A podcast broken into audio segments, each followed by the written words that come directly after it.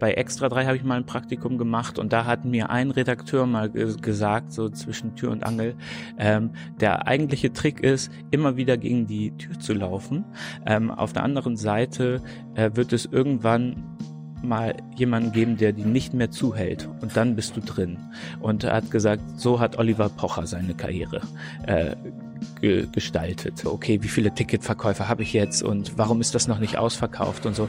Ich fand diese Entwicklung schrecklich so und deswegen möchte ich das tatsächlich auch nicht mehr machen, weil, weil ich dachte so, wow, ich tue das jetzt auch wirklich nicht mehr für die Auftritte, sondern ich bin in so einem, in so einer, in so einem Kreislauf gefangen. Man muss äh, Fliegen zum Beispiel, wenn wir das jetzt als Beispiel nehmen, immer teurer machen, immer unangenehmer machen und äh, ankündigen, dass bis zwanzig dreißig oder vierzig keine Flugzeuge mehr, die C O zwei ausstoßen, fliegen dürfen. Wen würdest du auf keinen Fall? Alle Parteien, die das Leben schlechter machen, also ähm, ähm, AfD, C D U, F D P. Ich finde das immer unfair. Die Wirtschaft ist ja schon so mächtig. Warum hat die noch einen parlamentarischen Arm? Ich würde es einfach ausprobieren. Ich habe keine Ahnung. Also vielleicht gehe ich dann auch komplett enttäuscht raus. Aber ich würde sagen, mein Vorteil ist, dass ich auch schon ziemlich enttäuscht reingehe und so tief dann auch gar nicht fallen kann. So, eine neue Folge Junge Naiv. Wir sind zurück um Ocelot. Wer bist du? Ich bin Nico Semsrott. Ich bin Kommissionspräsidentschaftskandidat der Partei Die Partei. Kann man das einfach so sein? Ähm, man muss da natürlich auf einem Parteitag auf die äh, Liste, Europaliste einer jeweiligen Partei gewählt werden und dann ist es nur noch die Absprache mit Listenplatz eins. Möchtest du jetzt Parlamentspräsidentschaftskandidat werden oder Kommissionspräsidentschaftskandidat? Und wir haben das im Sommer letzten Jahres transparent auf einer Pressekonferenz im Europäischen Parlament in Brüssel ausgeknobelt per Schere, Stein, Papier. Ähm, Martin Sonneborn hat verloren und dementsprechend bin ich Kommissionspräsidentschaftskandidat. Ja. Liebe Hörer, hier sind Thilo und Tyler. Jung und Naiv gibt es ja nur durch eure Unterstützung. Hier gibt's keine Werbung, höchstens für uns selbst. Aber wie ihr uns unterstützen könnt oder sogar Produzenten werdet, erfahrt ihr in der Podcast-Beschreibung. Zum Beispiel per PayPal oder Überweisung. Und jetzt geht's weiter. War das äh, eine Findungsphase, die in der Partei, hat es lange gedauert, um euch quasi ganz nach oben zu stellen? Habt ihr, habt ihr innerparteiliche Demokratie walten lassen? Ähm, ja, also natürlich gibt es eine grundsätzlich demokratische Grundlage für alles. Ne? Äh, formal juristisch ist das alles perfekt bei uns. Ähm, und grundsätzlich ist es so, dass äh, Martin Sonneborn als als Parteivorsitzender gesetzt ist. Und ich habe ihn dann einfach vor anderthalb Jahren bei der Bundestagsfeier gefragt, ob ich nicht auf Listenplatz zwei kandidieren kann. Und er hat gesagt, ja, okay. Und dann äh, ist das irgendwie so passiert. Dann hat sich keiner gewehrt. Ähm, alle fanden es irgendwie okay. Okay. Und ähm, zack, wo, wurde ich dann auf Listenplatz zwei gesetzt. Das war dann ja eine Blockwahl. Wir haben, glaube ich, hundertvierzig Kandidaten für diese sechsundneunzig Mandate. Ne? Also da zeigt sich schon, die Partei ist einfach eine Europapartei. Hört sich so ein bisschen autoritär an, wenn du quasi nur mit dem Vorsitzenden schnacken musst und dann geht das klar. Ähm, ja, also die die Partei ist ja eine sehr ähm, ambivalente, also eine sehr moderne Partei und schafft es einfach beide äh, Strömungen, immer mehrere Strömungen zu integrieren. Also ähm, das Autoritäre, das wird ja dann demokratisch legitimiert und damit macht es das Ganze auch wieder sehr demokratisch. Wie viele Jahrzehnte hast du innerhalb der Partei gebraucht, um ganz nach oben zu kommen? Ähm, also ich wurde gefragt im Herbst zweitausendsechzehn, ob ich nicht als Spitzenkandidat der Partei hier in Berlin zur Bundestagswahl zweitausendsiebzehn antreten will. Ich habe ja gesagt, zack, weiß. Und dann ähm, habe ich eben einmal noch die Frage gestellt und ähm, ja, so ist es passiert. Du musstest kein braver Parteisoldat sein, der sich hocharbeitet. Nee, also ähm, in der Partei zählen ja andere Kompetenzen. Ähm, man, man muss irgendwie ver- mit mit Humor umgehen können, also dass äh, die politische Kommunikation, Strategie der Partei auch verstehen und und bedienen können.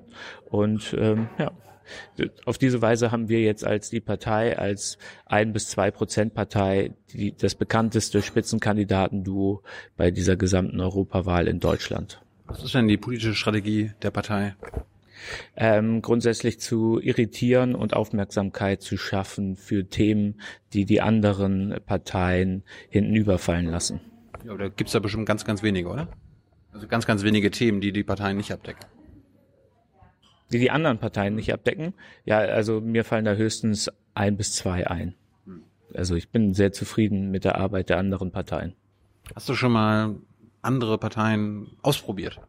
Ja, ähm, das war, bevor ich zwanzig wurde, ähm, war ich, glaube ich, ein- oder zweimal in einem Kreistreffen der S P D und äh, dann ein paar Jahre später noch bei der Grünen Jugend. Ähm, aber äh, ich bin da vor Langeweile fast gestorben und dachte mir, das ist leider nicht mein Weg, und dann bin ich so ein bisschen ähm, depressiv geworden. Also das, das hatte nicht alles direkt miteinander zu tun, aber ich hatte dann eben so eine depressive Phase, und dann habe ich mir gesagt, okay, darüber fange ich jetzt an, Witze zu machen, bin auf Poetry Slams gefahren, und das wurde dann aus meiner Sicht dann auch immer politischer, und ähm, für mich ist das jetzt sozusagen der logische Weg, ähm, in dieser Partei dann auch wieder mit den gleichen Mitteln, die ich gelernt habe, ähm, auf diese Ähm, Schwächen, die ich habe, aber auch die das System hat, hinzuweisen. Du meinst Anfang zwanzig, wie alt bist du jetzt? Ich bin dreiunddreißig. Das heißt, du hast vor dreizehn Jahren, das war so um die Zeit, wo Schröder abgedankt ist, hast du bei der S P D und bei den Grünen vorbeigeschaut. Ja, bei der S P D sogar noch früher, da war ich quasi noch ein Kind. Aber ja, ich bin, ich bin dann auch gleich so kopfschüttelnd weggelaufen, weil ich mir dachte, daraus kann nichts werden. So, also mein Bauchgefühl hat mir einfach gesagt, das ist nicht, nicht zielführend. Ja. Aber hast du, hast du, warum hast du die andere Partei noch ausprobiert? C D U, F D P? Ähm, weil ich schon so ein paar Vorstellungen habe, wie man mit anderen Menschen umgehen sollte, ähm, dass man nicht auf auf Strafe, Erpressung und Gewalt setzen sollte, und dementsprechend kommen die für mich nicht so in Frage. Linke? Hast du auch nicht ausprobiert? Ja, keine Ahnung, warum nicht. Wie bist du denn politisch äh, geworden? Also bist du erst mit Anfang zwanzig nach dem Abi politisch geworden und bist deshalb bei den Parteien eingetreten, oder warst du vorher schon ein ich, politischer Mensch? Na, ich bin da nie wirklich Mitglied gewesen. Also ich war nur bei bei Treffen anwesend. Also man sollte das jetzt nicht äh, größer machen, als es ist. Also die Partei ist schon die erste Partei, in der ich Mitglied bin. Ich habe übrigens eine sehr schöne Mitgliedsnummer, eins null null null eins. Mehr Nullen als einen. Ähm, was war die Frage? Wie du politisch geworden bist, wie du ein politischer Mensch geworden bist. Mhm. Wann hast du zum ersten Mal gemerkt, dass du, dass es Politik gibt? Ich glaube tatsächlich schon äh, auf meiner katholischen Schule. Also ich war auf einem katholischen Gymnasium und habe da Schülerzeitung gemacht und war auch in der Schülervertretung. Und äh, da habe ich gemerkt, ähm, mein Leben, äh, also mir geht's gerade unter anderem auch deshalb so schlecht, weil wir auf dieser Schule ähm, bestimmte Dinge einfach ignorieren, und ich habe gedacht, im Prinzip ist das hier eine Gesellschaft im Kleinen, und ich kann äh, ich kann das doch versuchen mitzugestalten. Das ist eigentlich der einzige Weg, ähm, mein Leben zu verbessern. Also ähm, ich glaube, es stimmt beides, das Sein bestimmt das Bewusstsein, aber auch das Bewusstsein das Sein, und dementsprechend habe ich damals äh, den Eindruck gehabt, ähm, diese Schule und woran sie glaubt und wie wenig Mitbestimmung sie ermöglicht, das frustriert mich. Ähm, ich, ich hätte gern einen kreativeren Ansatz. Ich habe das versucht und ähm, bin da eigentlich ziemlich mit gescheitert auch, ähm, mit dieser verbotenen Schülerzeitung, die wir gemacht haben. Das muss ich kurz erklären. Also ähm, ich war in einer ähm, erlaubten Schülerzeitung, die hieß Sophies Welt, und dann äh, wurde sie... Dann gab es einen Streit mit äh, mit einem Beratungslehrer, der das alles zensiert hat. Ähm, dann sind wir zur Schulleitung gegangen und haben angekündigt, wir gründen eine neue Schülerzeitung ohne Beratungslehrer. Dann hat diese Schulleitung gesagt, okay, macht das, ähm, aber nur, wenn ihr einen neuen Beratungslehrer als Zensor findet. Und wir so... Das ist komisch, aber okay, dann suchen wir eben auch noch einen neuen Beratungslehrer, der uns zensiert. Dann haben wir jemanden gefunden, der hat sich vorgestellt, und dann meinte diese Schulleiterin, das haben wir aber nie so abgemacht. Sie hatte, glaube ich, nicht damit gerechnet, dass wir uns auf diesen Deal einlassen und dass wir einen Beratungslehrer finden, der uns zensieren würde. Dem haben wir aber vertraut und dachten, ja, vielleicht ist das irgendwie ein Weg. Naja, jedenfalls hat äh, hat die dann gesagt, nein, es wird keine zweite Schülerzeitung hier geben. Und dann haben wir gesagt, gut, dann bringen wir es eben vor der Schule raus. Dann hat sie gesagt, dass wird Konsequenzen haben. Und weil wir auf einer katholischen Schule waren und einen Privatschulvertrag unterschrieben haben, hieß das übersetzt, okay, wir fliegen von der Schule. Und wir haben uns, also jedenfalls haben wir diese Drohung so verstanden. Und dann haben wir gesagt, ja gut, dann bringen wir die Schülerzeitung einfach trotzdem raus, das ist uns jetzt wichtig. Und ähm, ja, diese verbotene Schülerzeitung hieß dann Sophies Unterwelt und ähm, wir haben diesen Streit dann in meinem letzten Schuljahr ja, quasi auch in den Medien ausgetragen und das war, glaube ich, für mich so ein kleiner politischer Erweckungsmoment, dass ich gesagt habe, ah, okay, wenn ich mit wenigen Verbündeten an einer Sache gezielt und auch ein bisschen übertrieben arbeite, dann kann ich doch ähm, zumindest eine Diskussion in der Gesellschaft, also in dieser Schule, ja, und vielleicht auch ein bisschen äh, draußen ähm, voranbringen. Und da gab es dann auch Anerkennung ähm, zum Beispiel von Menschen, die ebenfalls in katholischen Schulen gelitten haben und gesagt haben, finden wir toll, was ihr macht, was die für eine Macht auf uns damals ausgeübt haben. Hier habt ihr fünfzig Euro. So, das war für uns als Schüler damals, wow, okay, das ist ein Konflikt, der relevant ist. Was wollte die Schule denn zensieren? Ähm, das ist das Absurde. Es gab gar keinen konkreten Artikel, der irgendwie Ähm, Angst gemacht hätte. Es gab gar keinen Inhalt. Wir waren einfach verboten, bevor die erste Ausgabe rauskam, einfach weil wir keinen Beratungslehrer hatten und diese Schulleitung uns nicht vertraut hat. Worüber habt ihr denn berichtet?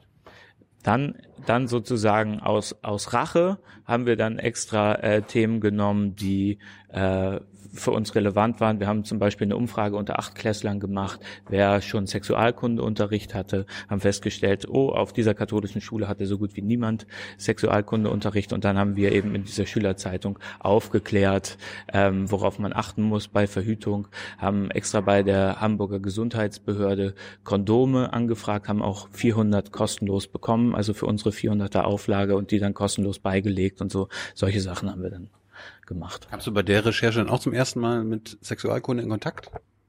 Ich glaube, nee, ich hatte, ich war vorher schon mal auf einer staatlichen Schule, da hatte ich schon mal Sexualkundeunterricht, aber tatsächlich kann ich mich nicht erinnern, das auf dieser katholischen Schule gehabt zu haben. Warum bist du denn überhaupt auf eine katholischen, katholische Kirche, äh, Kirche, Schule ja. geschickt worden? Ähm, bist du, bist du religiös? Nein. Nein, also ähm, ich bin auch nicht getauft, ich bin konf- konfessionslos, genauso wie meine Familie auch komplett konfessionslos ist.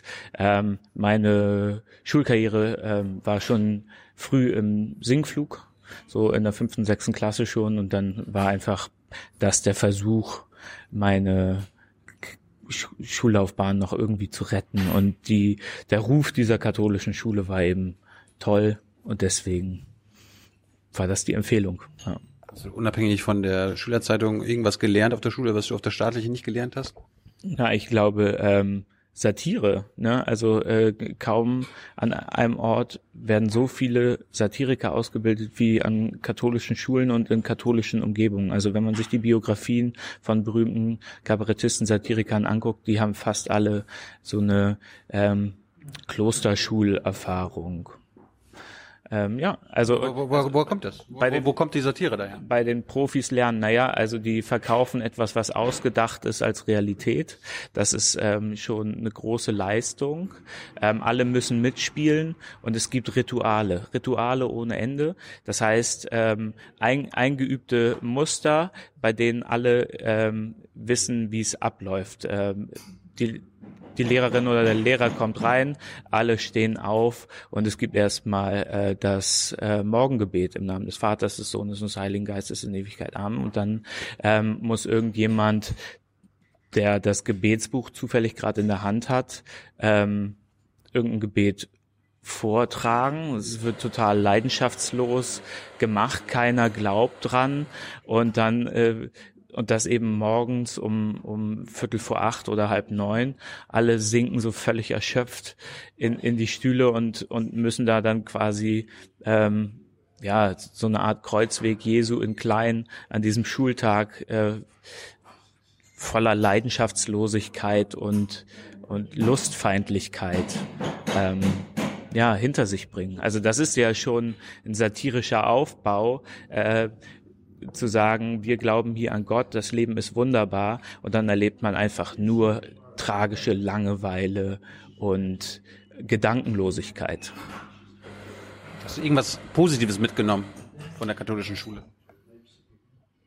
Ja, dass sie mir diese Möglichkeit gegeben hat, äh, ein, ein Feindbild zu haben. Also es war einfach ein sehr konkreter Feind da, eine, ähm, eine quasi absolutistische Schulleiterin, die von niemandem kontrolliert wurde. Es war nämlich eine Frau in einer Führungsposition an einer katholischen Schule. Genau, das war eine ähm, ehemalige Mädchenschule, die koedukativ werden musste, weil das konkurrierende Jungsgymnasium es ein Jahr vorher vorgemacht hat. Also die, diese Schule ist nur deshalb auch für Jungs äh, zugänglich gewesen, weil äh, das Jungsgymnasium den ersten Schritt gemacht hatte, also aus Protest quasi. Und es war so, ähm, dass es doppelt geschützt war sozusagen vom vom Hamburger Staat. Ähm, es war nämlich zum einen eine Schule in freier Trägerschaft und zum anderen also nicht nur nicht den Katholiken unterstellt, sondern tatsächlich einem Sacré-Cœur-Orden. Und dementsprechend ähm, war das schon sehr ent, entkoppelt sozusagen von von von den ähm, Schulbehörden. Also die hatten da eine, eine höhere Machtfülle als sonst. Hast du denn Abi da gemacht? Ja. Also hat noch, hat gereicht. Mit Ach, mit Ach und Krach, ja. Was hast du da für Prüfungsfächer gehabt? Ähm, Gemeinschaftskunde und Englisch, ja. Zwei Prüfungsfächer, ne? Und bei uns war zwei schriftlich, eins mündlich und eins normal Wahl. M, ja, dann hatte ich, glaube ich, noch Physik. Das haben Sie an der katholischen Kirche, äh, Schule unterrichtet. Sehr interessant. Ja, also ähm, ich habe die aber auch immer als toleranter und oder vor allem liberaler erlebt, wiederum als die Evangelikalen, die ich äh, nämlich mit mit sechzehn in Mississippi auch kennengelernt habe. Und die glauben ja wirklich nicht an Wissenschaft. Ähm, ja, dementsprechend sind die äh, Katholiken in Deutschland doch ein wirklich weltoffener, aufgeklärter Haufen. Was war in Mississippi? Ich habe ein äh, Highschool-Jahr dort verbringen wollen, habe es aber nicht ausgehalten und ist nach einem halben Jahr abgebrochen. Ich äh, war da in einer Familie, die evangelikal war, und mir kam diese ähm, dieser Süden da, also dieser Bible Belt, ähm, wie so eine einzige Missionsbewegung vor. Äh, ich wurde da jeden Tag in der Schule begrüßt von von den Leuten. Und hast du Jesus Christus heute schon im Herzen akzeptiert? Und ähm, das war Das war anstrengend, so ein, ein halbes Jahr ähm, jeden Tag mit Missionaren. Ich habe es ausgehalten. Ich war in Texas, glaube ich, fast zur selben Zeit. Okay. Und ich hatte, ich komme ja aus dem Osten, wir haben nichts mit Kirche zu tun gehabt. Ja. Und dann landest du da und das Erste, was du siehst, auf der Main Street dreißig verschiedene Kirchen. Ja. Da war mir dann klar, okay, hier gibt's mehr als zwei konkurrierende Kirchen und so weiter. Aber es war in der, in der Schule war es okay. Okay. Ich habe mich wohlgefühlt und bin auch gerne bis zum Schluss geblieben. Schön. Also hast du Jesus Christus denn im Herzen akzeptiert, oder? Ja. Ja, hast du? Ja, klar. In welcher Woche? In der ersten? In der zweiten, ja. In der dritten habe ich ihn wieder vergessen. Dann hast du sie angelogen und gesagt, dass du, also hast du tatsächlich dich taufen lassen auch? Nein, aber ich, ich habe so getan, als ob ich interessiert bin. Und habe dann aber immer gesagt, ja, die Bibel, dieses Altenglische ist so kompliziert, ich verstehe das nicht. Habt ihr nicht irgendwie eine einfache Version? Dann haben ja. sie dann gesagt, weißt du, was wir machen? Wir besorgen dir eine deutsche Bibel. Und dann haben sie nach einem Dreivierteljahr aufgegeben, weil aufgegeben. Sie keine gefunden haben, oder was? Okay. Aber so habe ich quasi das Wohlwollen. Ich bin halt in der Regel wegen einem Mädchen immer hingegangen, zur Youth Group und so weiter. Okay. Mit der ich dann auch später zum Prom gegangen bin. Also das war, das Ziel war erreicht. Ja. Das ist strategisch vielleicht cleverer gewesen als meine Vorgehensweise. Ich war einfach ehrlich. Ich habe gesagt, so, ich will Jesus Christus nicht im Herzen akzeptieren, das ist nicht meins. Aber ich fand das einfach so aus, aus Kulturerlebnissicht spannend. Quasi, ich habe nichts mit der Kirche zu tun gehabt, dann kommst du da zur Kirche und es gibt eine Band und alle singen miteinander und quatschen am Ende der Session, jeder für sich so in, wie sagt man, in Tongue. Also wenn die quatschen nochmal irgendwas und ja. äh, verbinden sich dann mit Jesus. Fand ich faszinierend, wenn du da daneben stehst. Verstehst du, hast du Jesus Camp gesehen, diese Doku? Nee. Da kann man das, kann man das gut nachempfinden. Guckt euch die mal an. Ich glaube, ich habe das quasi erlebt und war dann nicht so heiß drauf, das nochmal in der Doku zu sehen. Nein, ist jetzt geraten. Ich habe keine Ahnung, wie diese Doku ist. Aber ähm, für mich war das Eindrücklichste so dreißigtausend Leute bei so einem christlichen Konzert, die alle alle so machen. Und ich dazwischen nur so, wie wie bin ich hier gelandet? Was ist hier denn falsch gelaufen? Ja. Dann bist du wieder zurückgekommen und hast dein Abi gemacht. Genau, und war eben in diesem Kontext war ich erleichtert darüber, wie wie liberal die katholische Kirche doch ist und äh, dass eben Physik und tatsächlich auch Evolutionstheorie im Biologieunterricht völlig selbstverständlich unterrichtet wurde. Muss ja auch nicht sein. So, dann hast du dann ein Abi gemacht. Was hast du ein Abischnitt? drei Komma vier. Damit konntest du ja fast alles studieren, oder? Ich hätte, ähm, also ja, also im Sinne von nichts, genau. Und habe dann in erstmal so ein freiwilliges soziales Jahr in der Kultur gemacht, so hieß das damals, äh, bei der Jungen Presse Hamburg. Ähm, habe da so Jugendmedientage mitorganisiert und danach habe ich mich dann beworben für Soziologie und Geschichte an der Uni Hamburg und äh, habe dann gesehen, huch, ich habe zehn Wartesemester, weil mein Schnitt so schlecht ist, und dann habe ich mich da einfach eingeklagt, ähm, weil ich mir dachte, ich lass mir doch nicht von diesem System jetzt mein ganzes Leben versauen. Dann habe ich das auch erfolgreich geschafft. Ähm, du hast das System quasi benutzt, um ins System zu kommen. Genau. Ja, beziehungsweise die einen Teile des Systems habe ich genutzt gegen die anderen Teile des Systems. So, das ist ja im Prinzip auch das, was wir als Partei die ganze Zeit versuchen. Aber damit hast du wahrscheinlich im anderen seinen Platz weggenommen, der nicht geklagt hat. Nee, ähm, denn ich wusste, dass es ab einer bestimmten, also es gibt so Nachrückverfahren, erst äh, oder gab es jedenfalls damals, ähm, die erste Runde wurde komplett angenommen, dann gab es noch ein Nachrückverfahren und dann gab es noch ein Nachrückverfahren, und es war klar, die Uni kann am Ende nicht beweisen, dass sie allen Menschen die Plätze gegeben hat, äh, die sie vergeben konnte. So. Und äh, und deshalb wusste ich, wenn ich dagegen Widerspruch einlege und zur richtigen Zeit äh, da in diesem Zulassungsamt auftauche, dann werden sie mich aufnehmen. Und dann äh, gab es wirklich Diskussionen vorher, und dann meinte er, kommen Sie einfach nächste Woche Dienstag um vierzehn Uhr nochmal, und dann kam ich dahin und habe gesagt, ich hätte jetzt gern meinen Studienplatz, und er meinte, ja, dann machen wir das jetzt. Und ich so, krass, ähm, einfach nachfragen und hartnäckig sein, das ist offenbar eine Möglichkeit, um bestimmte Regeln äh, zu umschiffen, ja. Und dann habe ich... Ähm, das zieht sich ein bisschen durch dein Leben oder dein anfängliches Leben, ne? Hartnäckig bleiben, Schülerzeitung, Studium. Das wurde mir dann später auch noch auf den Weg gegeben. Bei bei Extra drei habe ich mal ein Praktikum gemacht, und da hat mir ein Redakteur mal g- gesagt, so zwischen Tür und Angel, ähm, der eigentliche Trick ist, immer wieder gegen die Tür zu laufen. Ähm, auf der anderen Seite äh, wird es irgendwann mal jemanden geben, der die nicht mehr zuhält, und dann bist du drin. Und er hat gesagt, so hat Oliver Pocher seine Karriere äh, ge- gestaltet. Und ich habe nur gedacht, ja, vermutlich stimmt das. Vielleicht laufe ich jetzt einfach ein paar Mal äh, gegen Türen. Und ich, bei, bei mir war es tatsächlich so, ist erstaunlich schnell immer aufgegangen. Ähm, ich war zum Beispiel mal auf einem Poetry Slam in der Schweiz. Ähm, da war eine Freundin aus der Schweiz auch anwesend, und die meinte, heute war Viktor Giacobbo im Publikum. Das ist so sowas wie der Harald Schmidt der Schweiz. Und ich so, aha, okay, wer ist das denn? Dann hat sie auf ihn gezeigt, und dann bin ich einfach zu ihm hingegangen und habe gesagt, und kann ich mal in deiner Sendung auftreten? Und er meinte auch so, ja, können wir eigentlich machen, hier ist meine E-Mail-Adresse. Und äh, also so habe ich das tatsächlich immer mal wieder ausprobiert, und das ist ja auch der Grund, warum ich jetzt auf Listenplatz zwei bin, weil ich es ab und zu einfach mal ausprobiere. Hat sich irgendwann deine Hartnäckigkeit mal nicht ausgezahlt? Bestimmt, aber das habe ich alles, glaube ich, vergessen. Also ich merke mir nur die Dinge, wo es geklappt hat. Ich, ich wünschte, ich wäre in, in privaten Dingen äh, manchmal auch so hartnäckig wie im beruflichen. Im beruflichen fällt es mir irgendwie leichter. Darüber möchte ich jetzt aber nicht sprechen, über das Private. Interessiert ja auch nicht wirklich.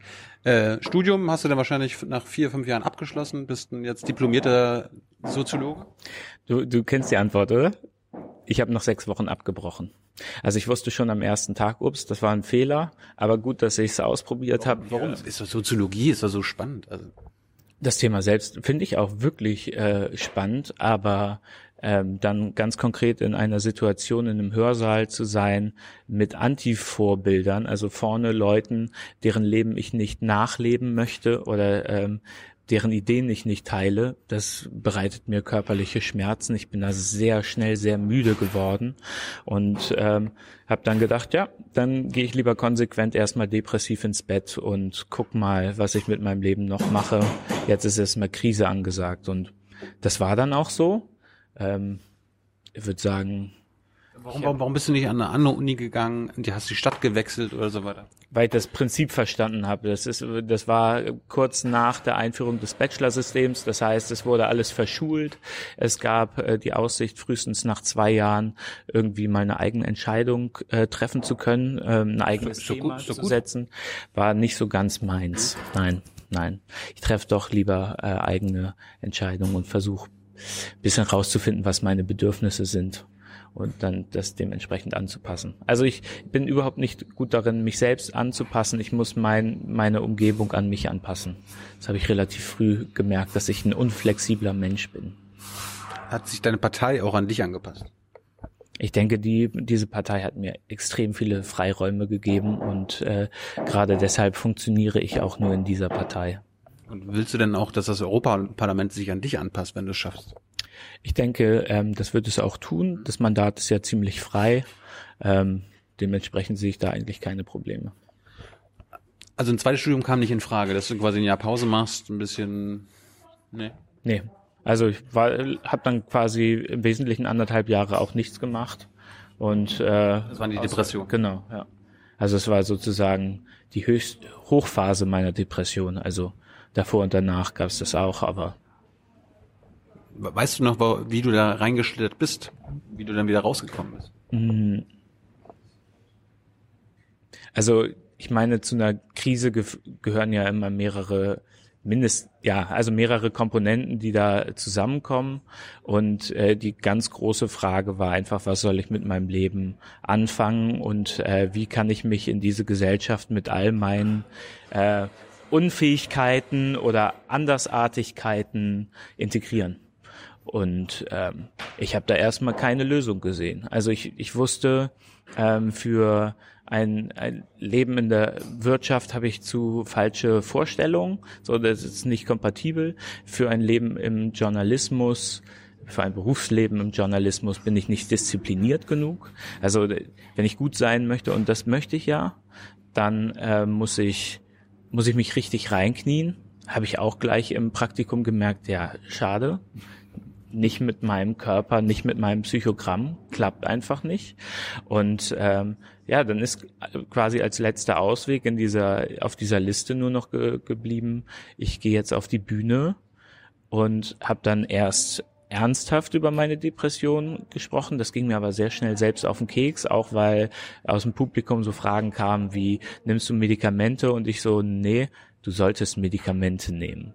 Und äh, ja, das fand ich dann selbst auch unspannend und habe dann äh, auf meinem ungefähr zehnten Poetry Slam oder so angefangen, mich drüber lustig zu machen über meine eigene Depression.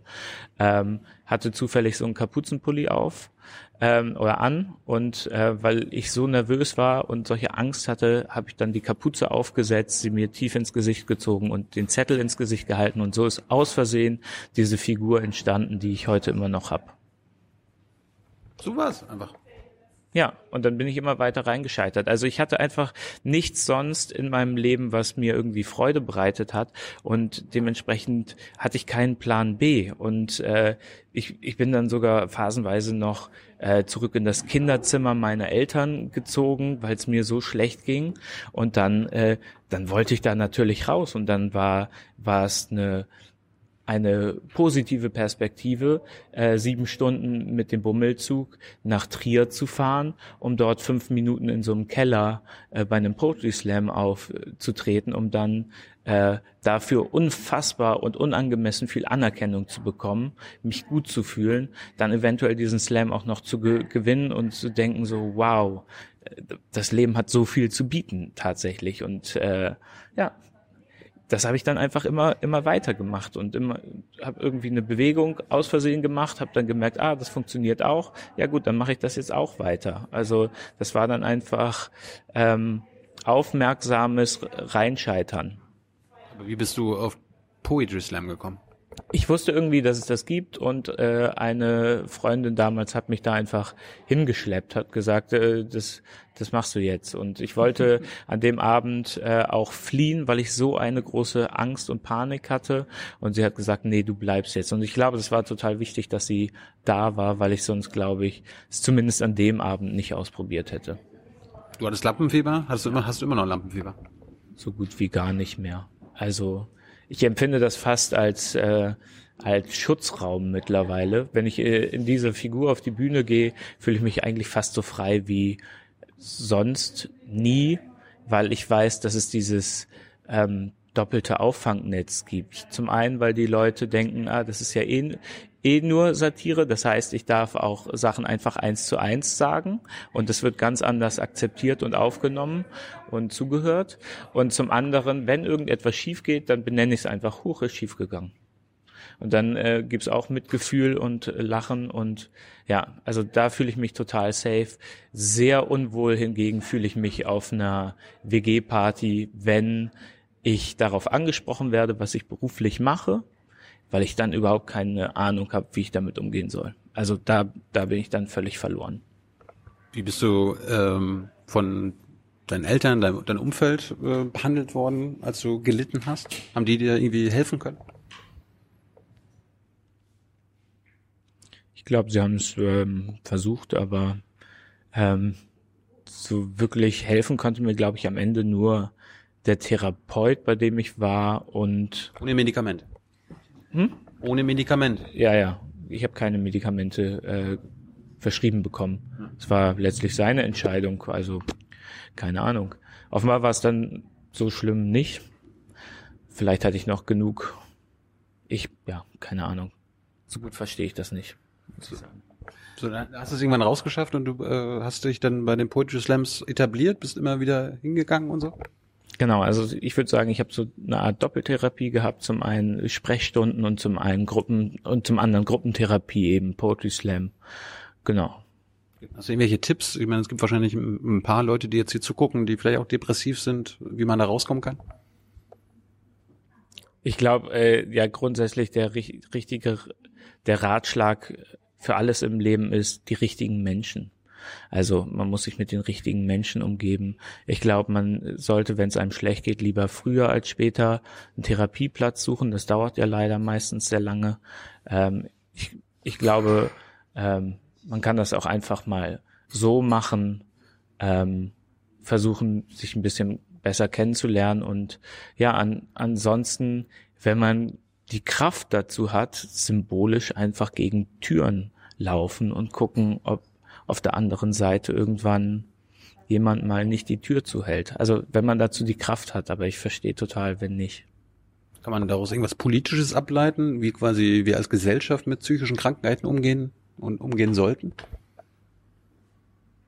Ich weiß nicht, ob man das jetzt direkt in äh, einen Kontext setzen kann, aber ähm, ich finde um, unbedingt, dass diese Gesellschaft ganz anders mit psychischen Krankheiten umgehen sollte, nämlich ähm, die nicht als Tabu behandeln sollte. Also ich, ich verstehe die Geschichte unserer Erfolgsgesellschaft so, dass wir eben sagen, ähm, alles, was um Erfolg und Stärke und Leistung sich dreht, das wird thematisiert und alles, was mit dem Gegenteil, mit mit also Scheitern zu tun hat, das wird tabuisiert und äh, ich glaube, man könnte es schaffen, äh, das Ganze zu normalisieren und selbstverständlicher zu machen, indem man häufiger drüber redet, indem man auch mehr mehr Kunst noch drüber macht und mehr ähm, ja, mehr Medienöffentlichkeit schafft dafür und natürlich auch ganz konkret einfach nicht jemanden sechs Monate warten, warten lässt, wenn er einen Therapieplatz braucht. Also natürlich ähm, muss das Gesundheitssystem an der Stelle unbedingt geändert werden. Mhm. Und, ähm, und in allen Unternehmen muss es Stellen geben, bei dem sich, bei denen sich ähm, Menschen, denen es schlecht geht, auch melden können im Vertrauen. Also es, es darf nicht die ganze Zeit diese Show-Oberfläche geben. Und es braucht Schutzräume, so, sowohl in Unternehmen als auch in Schulen, eigentlich in allen gesellschaftlichen Institutionen, wo man sich vertrauensvoll hinwenden kann. Und, da, und diese Stellen müssen dann auch wirklich so äh, berühmt sein und berühmt gemacht werden, dass jeder von ihnen weiß. Erklärst du dir, dass es tabuisiert wird in unserer Gesellschaft? Na, es gibt grundsätzlich ja in jeder Gesellschaft Tabus ähm, und und das hat was mit äh, sozialen Normen zu tun, äh, die wiederum gebaut werden oder erzählt werden oder festgelegt werden, damit ähm, am, am Ende ein bestimmtes Gesellschaftssystem und ein bestimmtes Wirtschaftssystem auch funktioniert. Und ich, ich also höchstwahrscheinlich wird sich da, ähm, werden sich da viele Mächtige denken, dass so wie wir das hier gebaut haben, dieses Motivationssystem mit den Strafen für die Leute, die ähm, die es nicht so schaffen, also dass man den ganzen Hartz-vier-Komplex so aufbaut ähm, und die Leute demütigt äh, dafür, wenn sie, wenn es ihnen nicht gut geht und wenn sie nicht mitkommen, äh, dass eben alles auf Angst und auf Erpressung aufbaut, gerade wenn man die unteren Teile der Gesellschaft sich anguckt, ähm, das hat natürlich, das macht Sinn äh, aus einer ähm, Profitmaximierungssicht, und das ergibt auch Sinn, ähm, wenn man die Leute zu einem bestimmten Verhalten bewegen möchte. Also dann ist so ein Druck ja sinnvoll.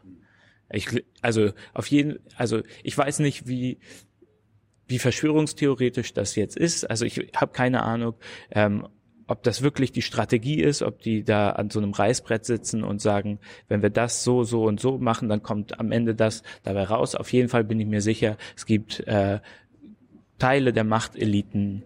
Ist das auch schon so ein verschwörungstheoretischer Begriff? Also es gibt jedenfalls Teile der Oberschicht, die ein großes Interesse daran haben, dass es so abläuft, wie es abläuft. Und die ein großes Interesse daran haben, dass äh, Depressionen und andere psychische Krankheiten ein Tabu sind. Als du geheilt warst, bist du, ist, warst du noch vorbei oder bist du noch mal, gab es noch mal Rückfälle oder so? Ach, äh, geheilt äh, kann man, äh, das ist ohnehin so, so ein Wort, was in diesem Kontext, glaube ich, nicht passt. Ich habe immer ein, ein Faible für äh, depressive Verstimmungen und Phasen. Ich bin auch gerade äh, wieder bei einem Therapeuten. Also es wäre wäre auch Quatsch, ähm, in der Phase, in der ich mich gerade befinde, ähm, egal ob ich jetzt reinkomme oder nicht, äh, nicht so eine Begleitung zu haben, die äh, mich das Ganze reflektieren lässt.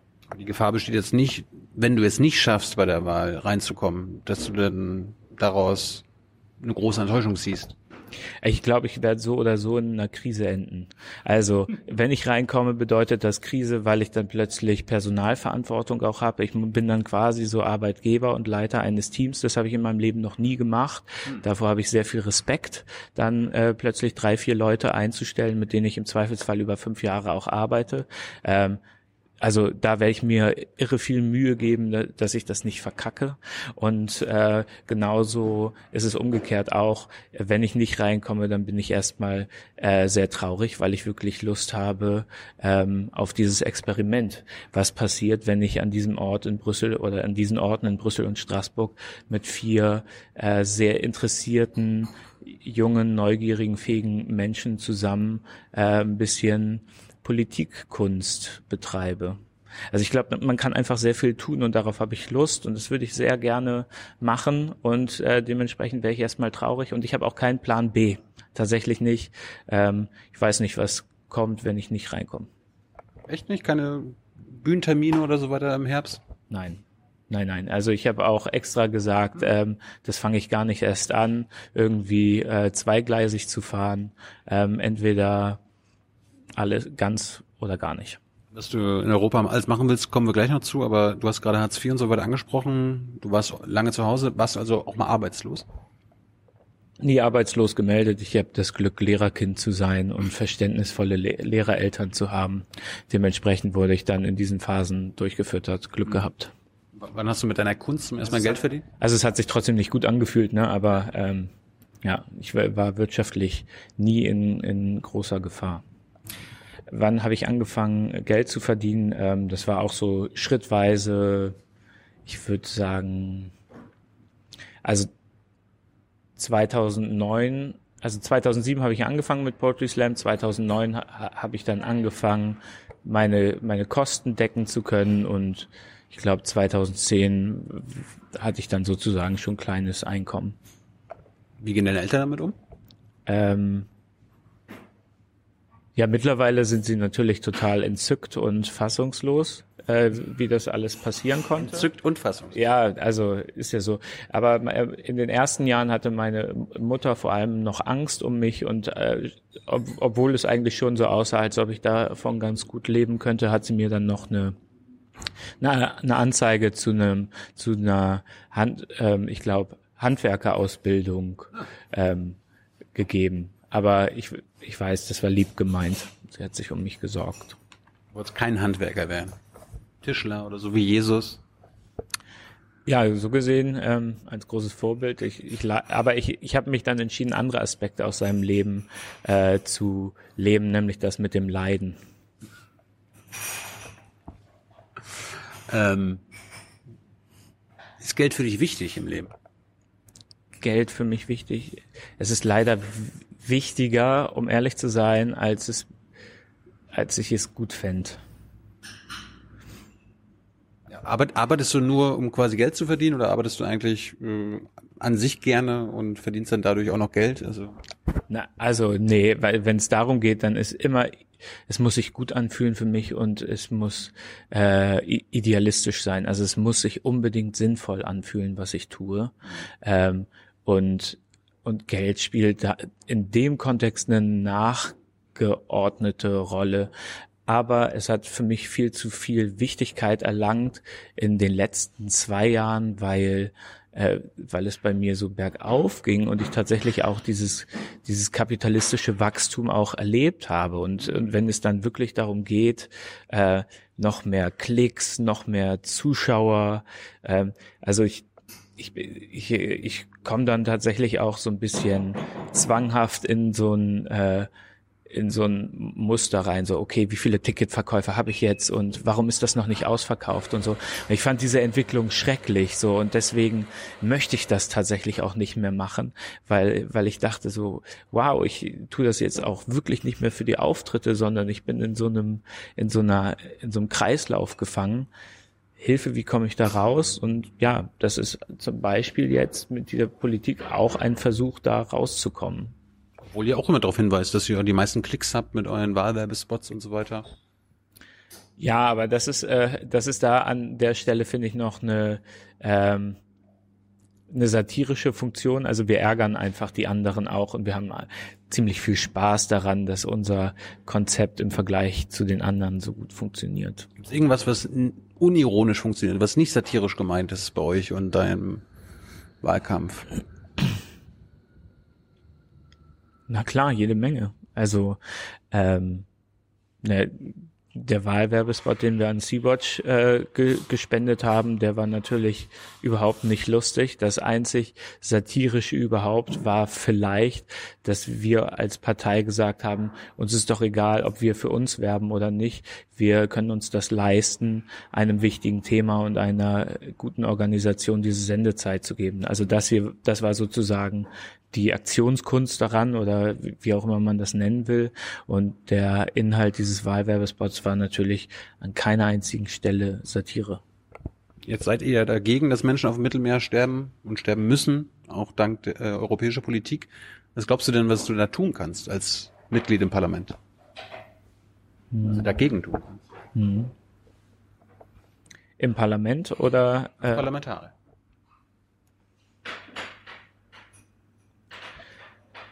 Um, um ehrlich zu sein, weiß ich das nicht. Ähm, ich ich würde das ausprobieren und herausfinden müssen.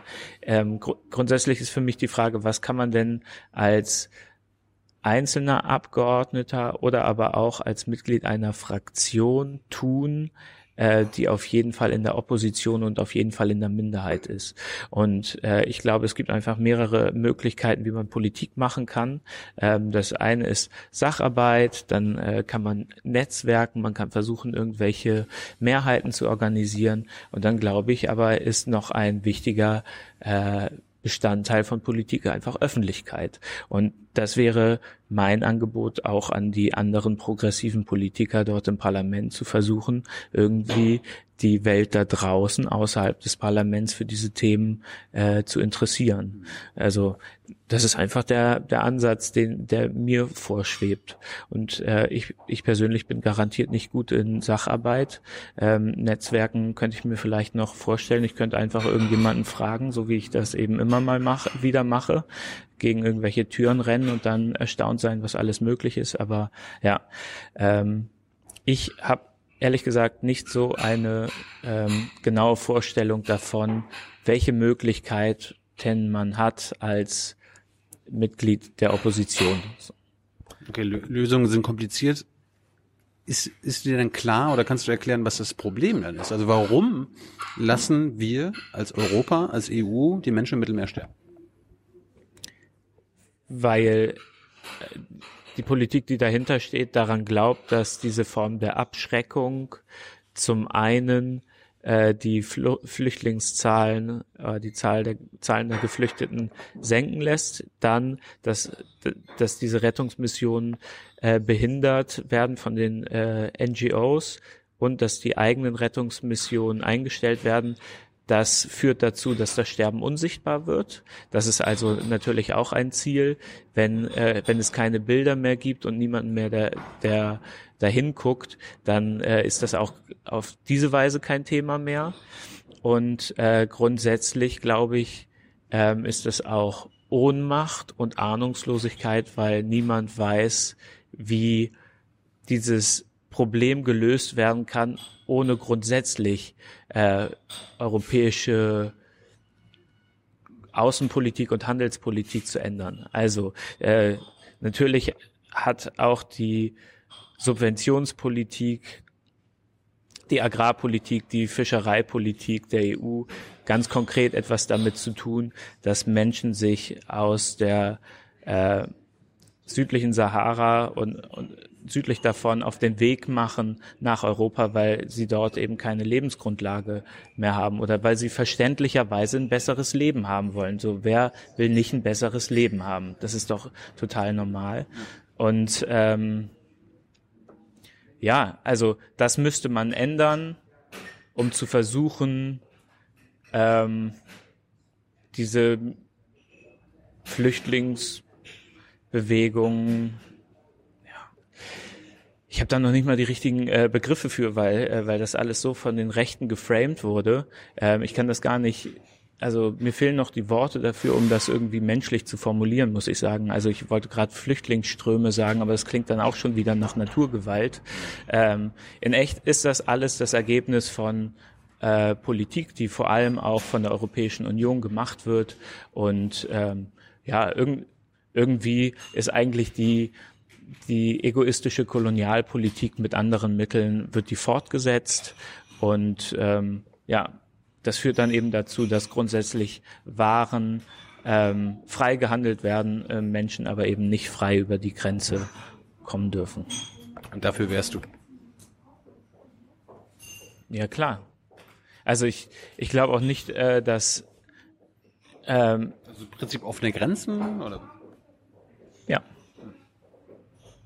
Ja, aber wenn, wenn, wenn das wäre, könnte ja sein, dass tatsächlich viel, viel mehr Menschen kommen.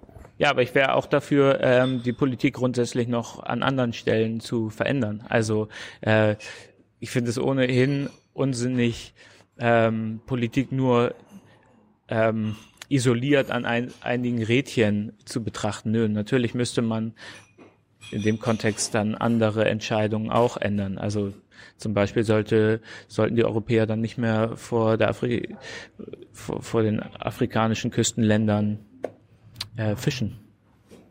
Was ist mit äh, deutscher Entwicklungshilfe, die dann dafür eingesetzt wird, dass äh, europäische Rüstungsfirmen in Afrika äh, Sicherheitssachen äh, ausbauen können? Also das ist quasi mehr so indirekte Wirtschaftshilfe. Ihr, ihr kriegt unser Geld, aber mit unserem Geld kauft ihr dann quasi die Leute ein, die wir zur Verfügung stellen? Das wiederum ist, denke ich, ein sehr kluges Konzept. Von irgendwas müssen die deutschen Waffenhändler ja auch leben. Bist du gegen Waffenexport? Gegen deutsche Waffenexport? Komischerweise, ja. Ja, aber was ist denn mit unserer Waffen, also mit unserer Waffen- und Rüstungsindustrie?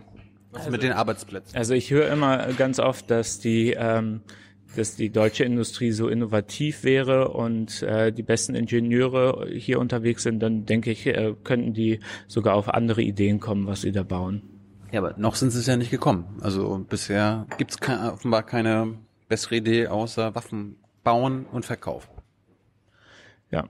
Das ist null Komma sechsundzwanzig Prozent unseres B I Ps. Das kannst du dir jetzt nicht einfach, das kann dir doch nicht egal sein. Nur? Offiziell, Peter Altmaier hat es mir in der Bundespressekonferenz gesagt, null Komma sechsundzwanzig Prozent der gesamten Wirtschaftsleistung. Die willst du gefährden? Ja. Ich möchte, ich möchte den deutschen Waffenstandort gefährden. Ja, aber dann hat mir jetzt letztens Sarah Brockmeier gesagt, dass es dann dazu führt, dass die Stückkosten für, also die Bundeswehr muss ja selbst auch Sachen kaufen, die werden dann so hoch. Ich glaube, ähm, über die Bundeswehr müssen wir gar nicht reden, oder? Die kann man doch auch komplett dicht machen und dann einfach das Geld in irgendwas stecken, was Sinn ergibt. Wir brauchen keine Armee? Ich, also soweit ich weiß, ähm, also jedenfalls nicht so, so eine, oder? Also, pff, ich, also... Wenn, wenn der Russe kommt, was denn? Wenn der Russe kommt. Ja, ähm, wir bewegen uns nicht mehr auf meinen Fachgebieten. Ähm, ich würde... Ähm, bist du antimilitaristisch oder bist du einfach nur gegen aggressive Außenpolitik? Pazifist? Den muss man nicht einordnen. Ich glaube, man muss mich da gar nicht einordnen. Grundsätzlich bin ich... Ähm, gab es schon mal eine, eine Intervention, einen Krieg, den du gut fandest? Vielleicht irgendeinen Rosenkrieg. Nee, mir fällt gerade nichts ein. Ähm, also natürlich ist es äh, super gewesen, dass die U S A im Zweiten Weltkrieg eingegriffen haben. Ja. Das finde ich eine... Also... Wir müssen auch schon lange zurückblicken jetzt. Äh, hast du irgendwie einen Lieblingskrieg aus den letzten siebzig Jahren? Nee, Zweiter Weltkrieg wäre mir dann auch eingefallen, ja. Ja. Hm. Ansonsten Außenpolitik ist nicht dein Feld?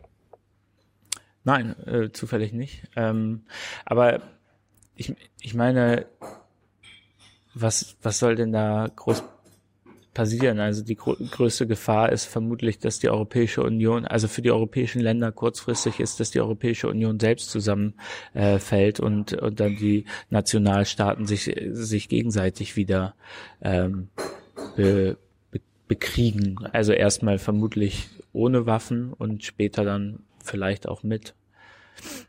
So die, das ist ja die Gefahr, die von rechts ausgeht, dass die äh, AfDler und so weiter, also Rechtsradikalen Europa zerstören. Es gibt aber auch die Gefahr, äh, dass das, wie Europa jetzt funktioniert, alles so bleiben kann und soll, wie es ist. Also es ist ja so ein bisschen die, wenn ich es mal zusammenfasse, die Position der C D U, der mächtigsten Partei in Europa. Äh, wer, wer müsste, ist es schlimm, wenn alles so bleibt, wie es ist? Na klar. Also ich meine, es gibt doch wie Europa funktioniert, meine ich. Ja klar, also ich meine, das ist ja nur eine gemäßigte Demokratie, also dass das Europäische Parlament kein Initiativrecht hat und keine Regierung wählen kann, das ist natürlich äh, schrecklich. Also ich meine, die Idee dieses Parlaments ist natürlich grandios. Ich war da ähm, neulich auch wieder in Straßburg, habe mir das angeguckt und das ist so faszinierend, ganz ohne Ironie. Das ist so toll, wie Menschen aus achtundzwanzig Ländern dort zusammenkommen und sich überhaupt darauf geeinigt haben, irgendwie zusammenzuarbeiten. Das allein ist schon faszinierend. Dann steht man da mit Leuten im Aufzug und weiß noch nicht mal, welche Sprache die sprechen, aber irgendwie arbeiten sie an dem gleichen Thema. Ich finde das wirklich ganz ohne Ironie toll. Und äh, und das war so absurd, weil äh, da im Januar zwanzig Jahre Euro gefeiert wurde. Es war sozusagen die offizielle Feierstunde des Parlaments. Ich saß da oben auf der Besuchertribüne und ein äh, Juncker, wie er so reingehampelt kommt und allen so Backpfeifen quasi zur Begrüßung gibt. Und dann äh, ist da auch Draghi zu Gast als Vorsitzender der E Z B ähm, und äh, Tachani oder Tachani oder wie er heißt, der Parlament Präsident des Europäischen Parlaments, der zeigt dann so einen äh, zwei Minuten Imagefilm, wie toll der Euro damals eingeführt wurde. Ähm, das Parlament ist so ungefähr zur Hälfte gefüllt oder so. Und äh, dann dann sagt der wirklich in diesem Tonus, äh, kurz nach diesem Video, der Euro ist die zweitwichtigste Währung der Welt. Und man denkt so, wow, kann man sich selbst schlechter präsentieren als diese Europäische Union. Das ist einfach so eine Leistung. Das Parlament ist das einzige transnationale, demokratisch gewählte Parlament der Menschheit. Ja, das ist eine grandiose Leistung. Und und das dann alles in der ganzen Kommunikation so zu verkacken, das ist einfach nur, nein, schlimm. Und ja, also... Das ist Schwachheit. Ich meine, du willst die, das Initiativrecht, äh, so wie f- fast alle, mit denen wir ja auch reden wollen, dass selbst CDUler, Manfred Weber, so, ja, ja, wenn sie das wollen, können sie haben und so.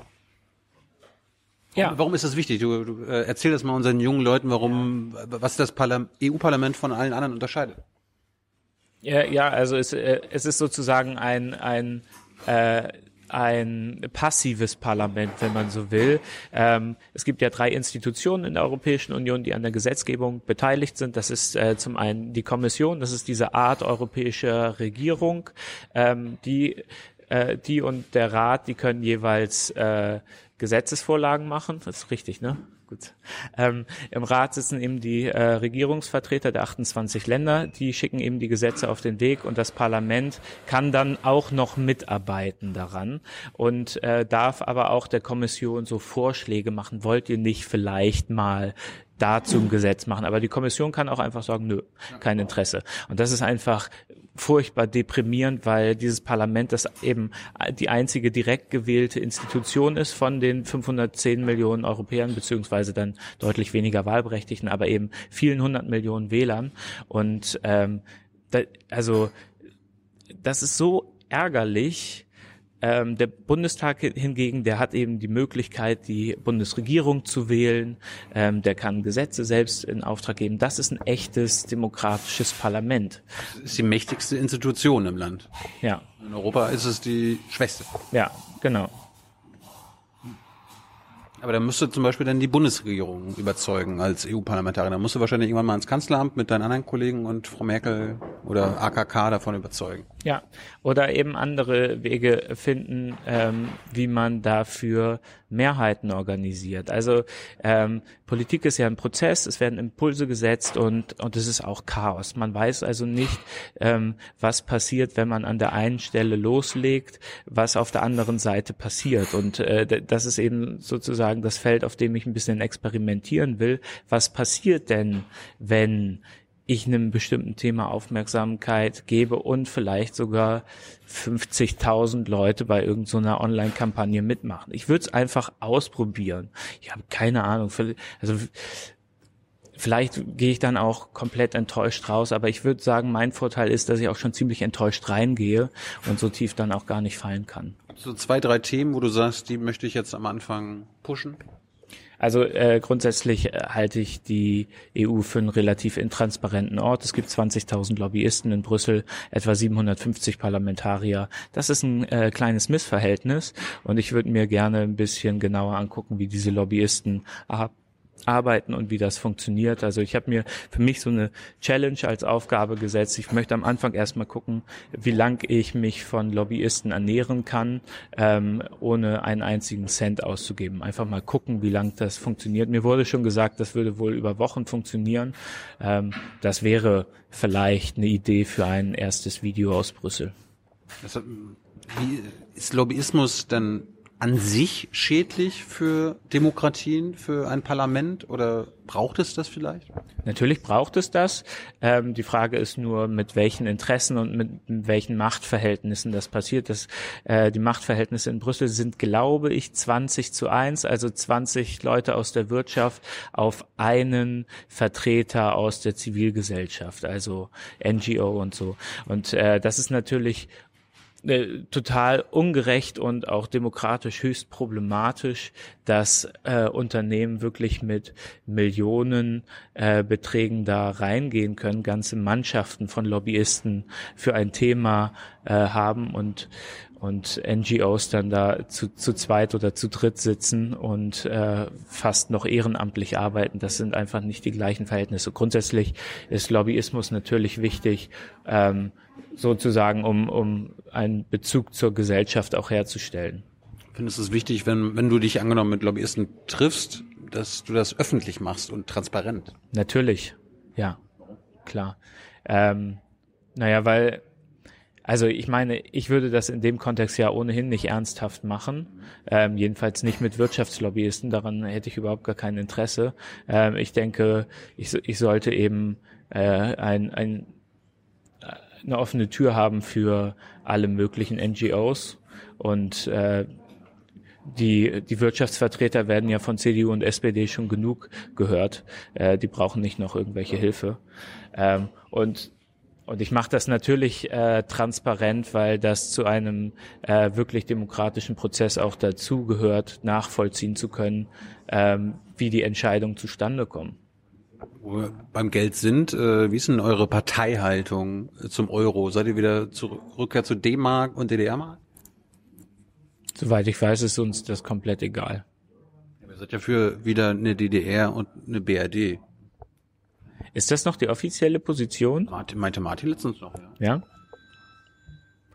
Ja, ähm, ja, dann vermutlich... Ähm, Vermisst du die D-Mark oder nee, ist, dann, kann der Euro bleiben? Aber dann wäre doch nach der aktuellen politischen Entwicklung ein Westeuro und ein Osteuro sinnvoll. Ja. Ja. Dann würde ich dafür plädieren.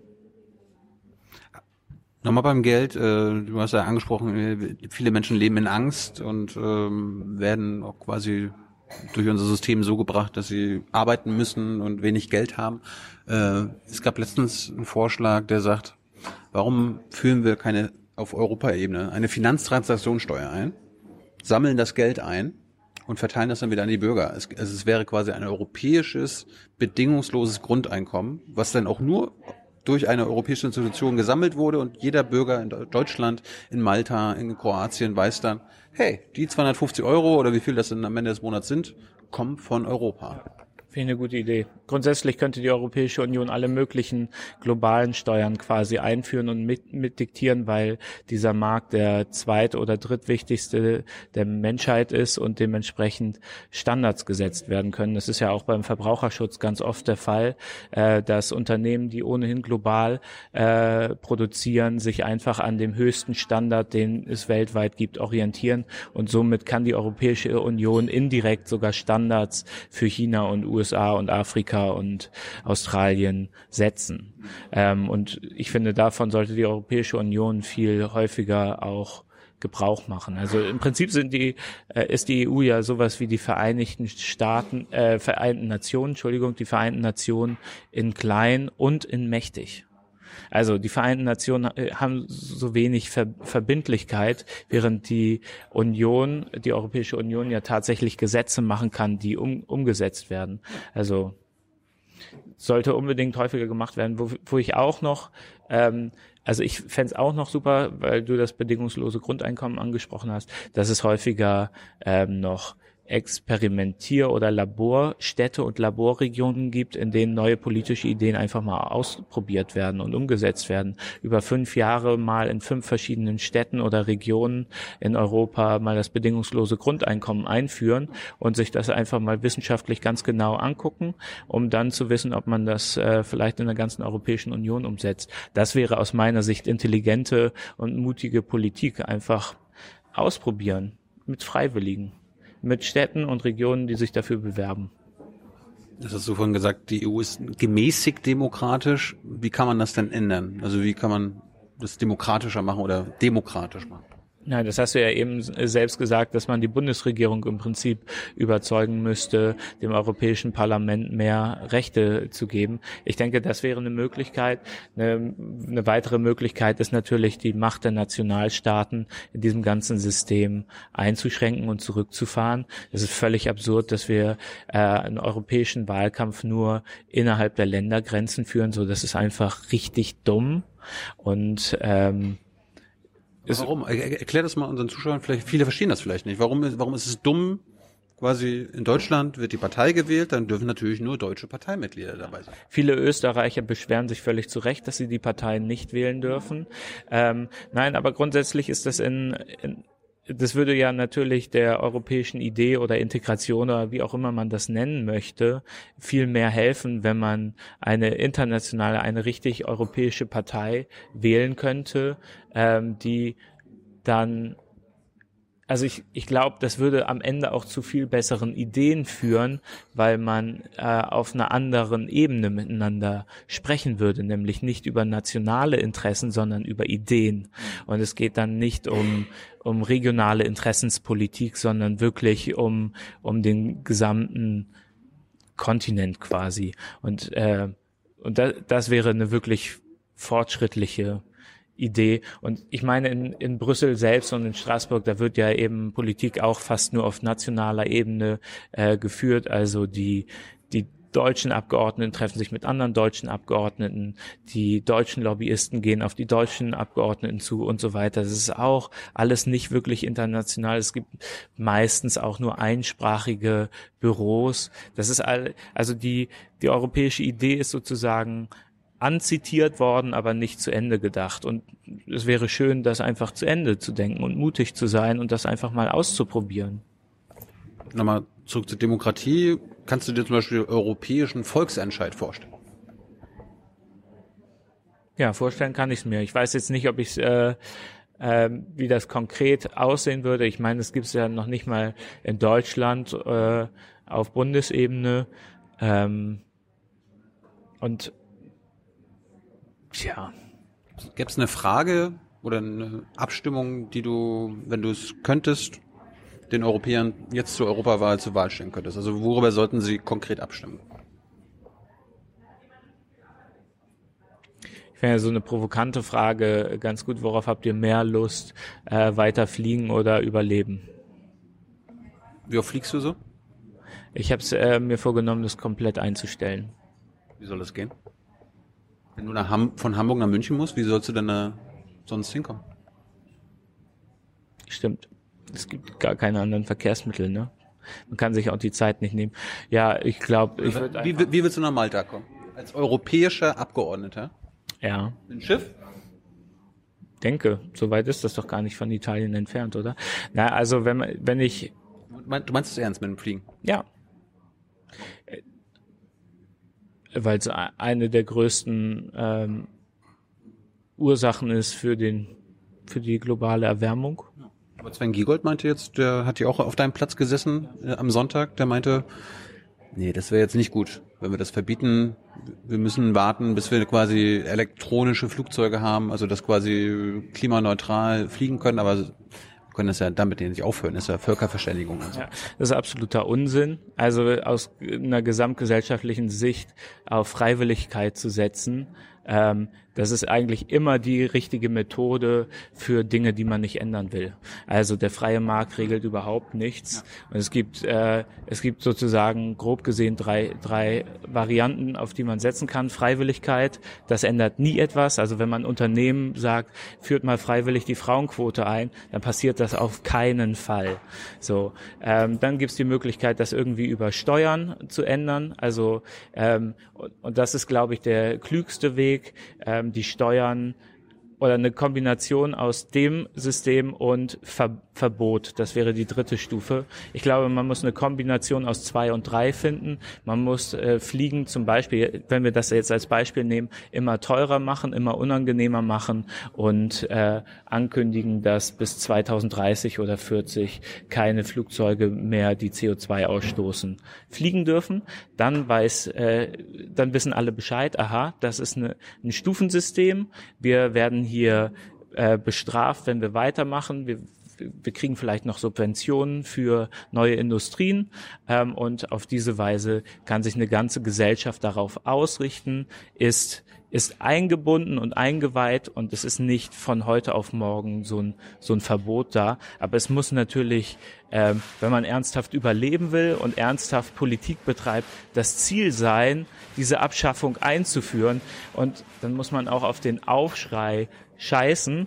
Äh, man, man kann genug äh, Kompromissangebote auf dem Weg dorthin, äh, also Köder auslegen, äh, aber ein grüner Abgeordneter, der sagt, das muss auch freiwillig, also das halte ich auch für einen Witz. Jetzt ist mir aber persönlich wichtig, äh, dass ich mehrmals im Jahr nach Sri Lanka fliegen kann, nach Brasilien, auf Madagaskar mir die Pinguine angucken kann, nach Australien meinen guten Freund besucht, der dann ein Praktikum macht.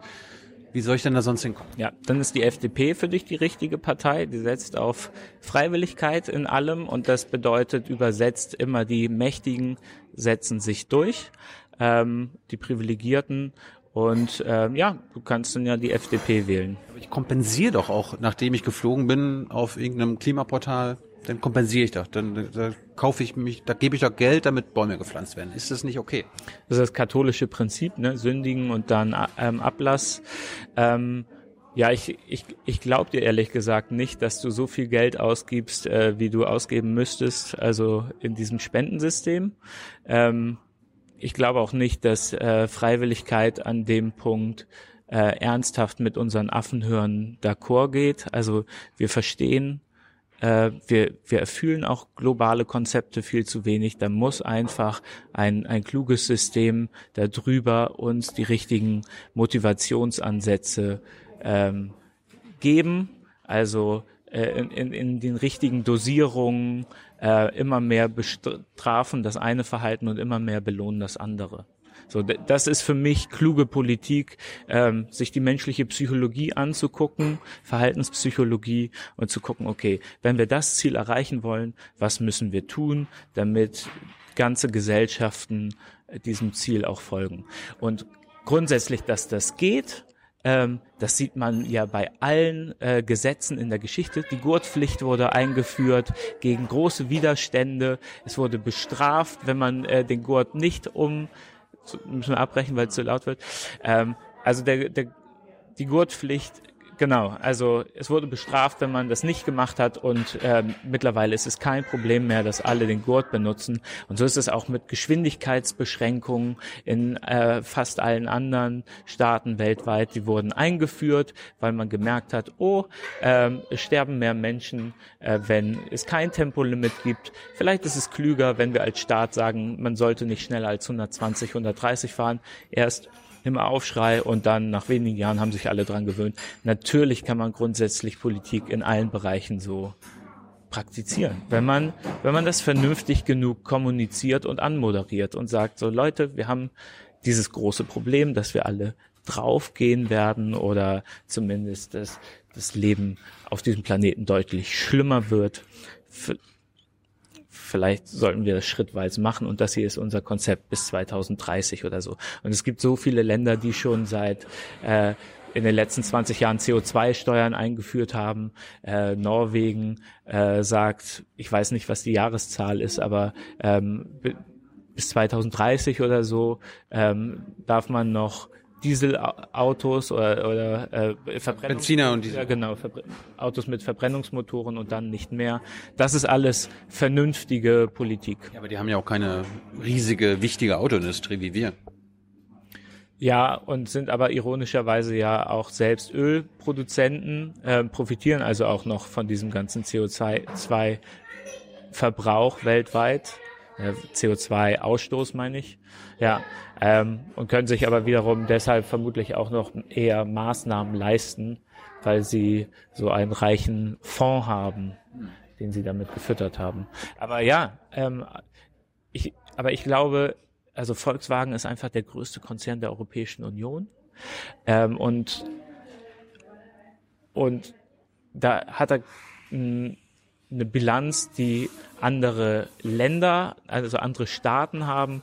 Und ein so großes Unternehmen hat natürlich auch die Macht, Unternehmenspolitik zu ändern und auf andere Arten ähm, der Fortbewegung zu setzen. So, also mir kann keiner erzählen, dass da so wenig Inko- äh, kompetente Ingenieure sitzen, dass dass man nicht auf andere Ideen kommt und die aber auch mit einer Macht durchdrücken kann. Das ist einfach, das ist keine keine Institution, die äh, die unterstützt werden muss oder die die, die also der man über die Straße helfen muss. Das ist einfach eine Macht. Jetzt stell dir noch vor, dass äh, bei Volkswagen der Staat auch noch mit im Boot sitzt, ja, und äh, eine Sperrminorität hat, also nichts mit diesem Konzern passieren kann, ohne dass der deutsche Staat sagt, ja, okay. Und ich glaube, irgendein arabisches Emirat ist auch noch zu einem Großteil Katar äh, beteiligt. Ja, ähm, ja, so viel zum Thema Lobbyismus und Korruption. Jetzt, bist, jetzt wohnst du ja in Berlin. Wie willst du denn, wie planst du denn, wenn du hier reinkommst, äh, von nach Brüssel und nach Straßburg zu kommen? Mit, mit der Bahn? Mit einem Diesel? Ich fahre mit der Bahn, ja. Ich fahre auch schon seit zwölf Jahren fast immer mit der Bahn. Ohne Probleme? Spaß macht es nicht, aber ähm, Spaß würde Fliegen ja auch nicht machen.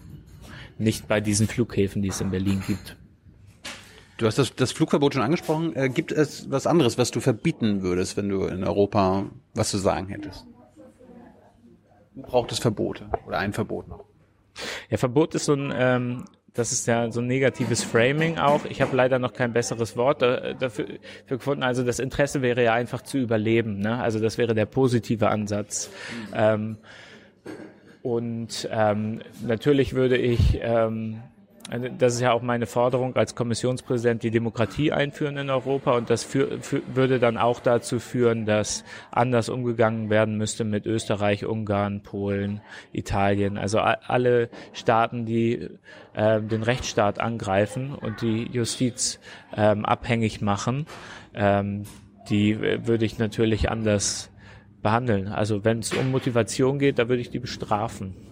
Was ist mit der deutschen Bundesregierung, die sich auch an viele äh, E U-Richtlinien nicht hält, lieber Vertragsstrafen zahlt, als irgendwie die deutsche Autoindustrie zum Beispiel äh, zur Vernunft zu rufen, ihnen Strafen aufzuerlegen, irgendwelche Gesetze zu ändern? Jetzt werden ja zum Beispiel die ähm, Grenzwerte beim Stickoxid angehoben, damit quasi es keine Fahrverbote in den Städten gibt. Ist, ist die Bundesregierung auch eine Problemregierung? Ähm, ja, äh, denke ich auch. Äh, ich finde, man sollte Deutschland auch aus Prinzip noch stärker bestrafen.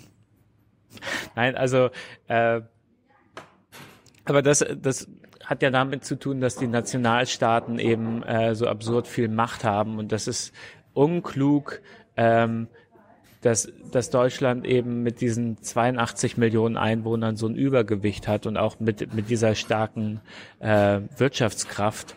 Auch das müsste man in, in einem parlamentarischeren System oder einem demokratischeren System um, umwandeln auf,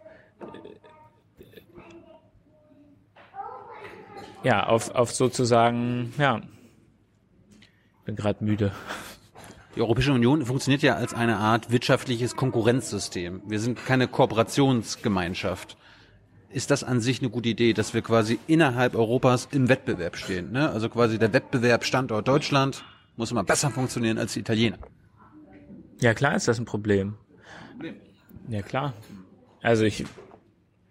Warum? Aber so werden wir doch immer besser und besser und besser und steigern unsere Leistung, werden effizienter, profitabler, und das ist gut für alle Bürger. Griechenland, glaube ich, auch sehr geholfen, dieser ja. Wettbewerb mit Deutschland. Haben sie gerettet. Mhm. Ja. Ähm, keine Ahnung. Ich, ich meine auch auch diese Idee von europäischen Werten, die finde ich völlig absurd. Ähm, ich ich ich ich habe noch nicht mal die gleichen Werte wie ich selber. Also äh, wenn ich müde bin oder betrunken, dann habe ich völlig andere Überzeugungen, als wenn ich nüchtern bin. Und äh, deswegen finde ich d- diese Idee auch so absurd, von deutschen Werten oder regionalen Werten oder europäischen Werten zu sprechen. Das ist einfach ein Konstrukt. In fast allen Umfragen, die man so sieht, gibt's, also egal in welchem Land, gibt's fast immer eine, eine progressive fünfzig Prozent Seite und eine konservative fünfzig Prozent Seite. Also es ist immer fast ausgeglichen, ganz egal, wohin man guckt. Und dementsprechend sollte man aus meiner Sicht auch nicht irgendwie was von europäischen Werten und Überzeugungen äh, erzählen, weil das eine Erfindung ist und das, glaube ich, auch nicht zusammenschweißt, sondern einfach versuchen zu sagen, ja, wir sind sowas wie die Vereinten Nationen in klein, wir versuchen hier als als Europäer zusammenzuarbeiten. Das hat aber nichts ähm, sozusagen aus einem gemeinsamen Glauben oder einer gemeinsamen Kultur zu tun, weil das Unsinn ist. Dafür ist das alles viel zu vielfältig, sondern aus aus der Idee heraus, dass ähm, eine Kooperation zu viel einem viel besseren Leben von allen führt. Also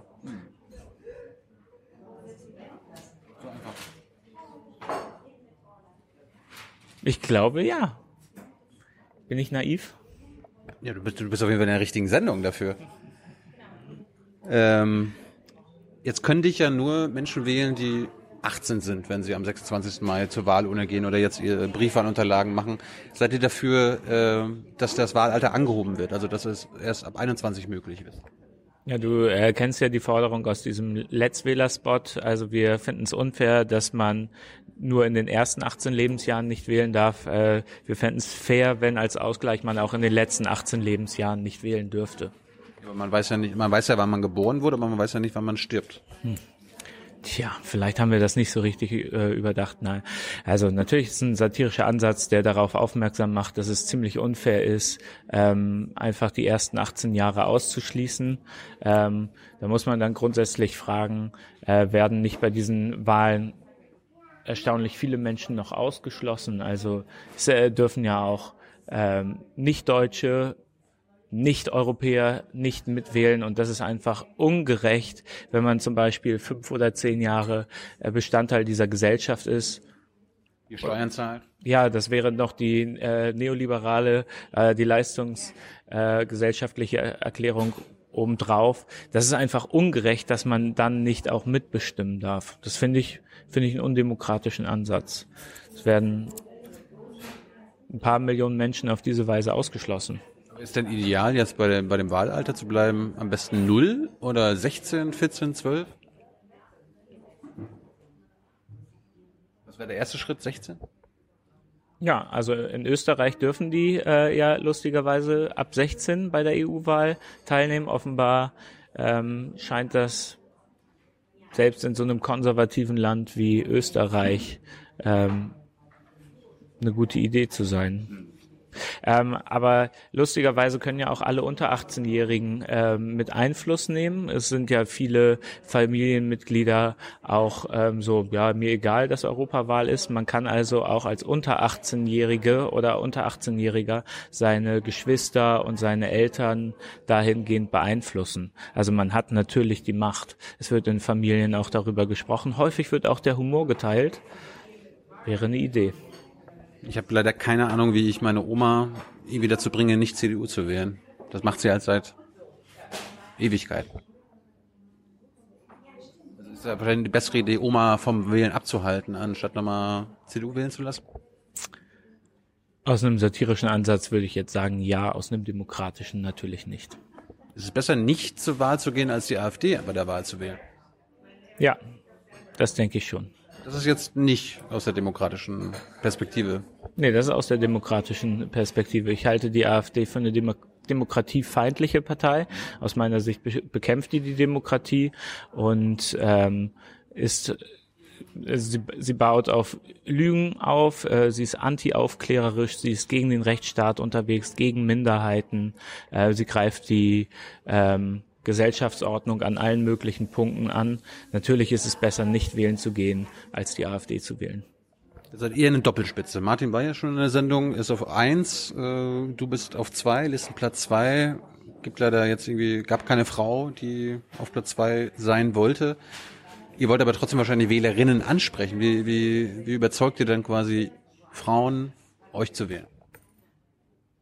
Ja, also... Natürlich über Inhalte, und ich persönlich äh, sage ja auch, ich möchte ein möglichst schwacher Kommissionspräsident werden, damit äh, dann klar ist, so so ein Mann, äh, die Zeit der Männer ist jetzt vorbei, jetzt brauchen wir auf jeden Fall eine Frau.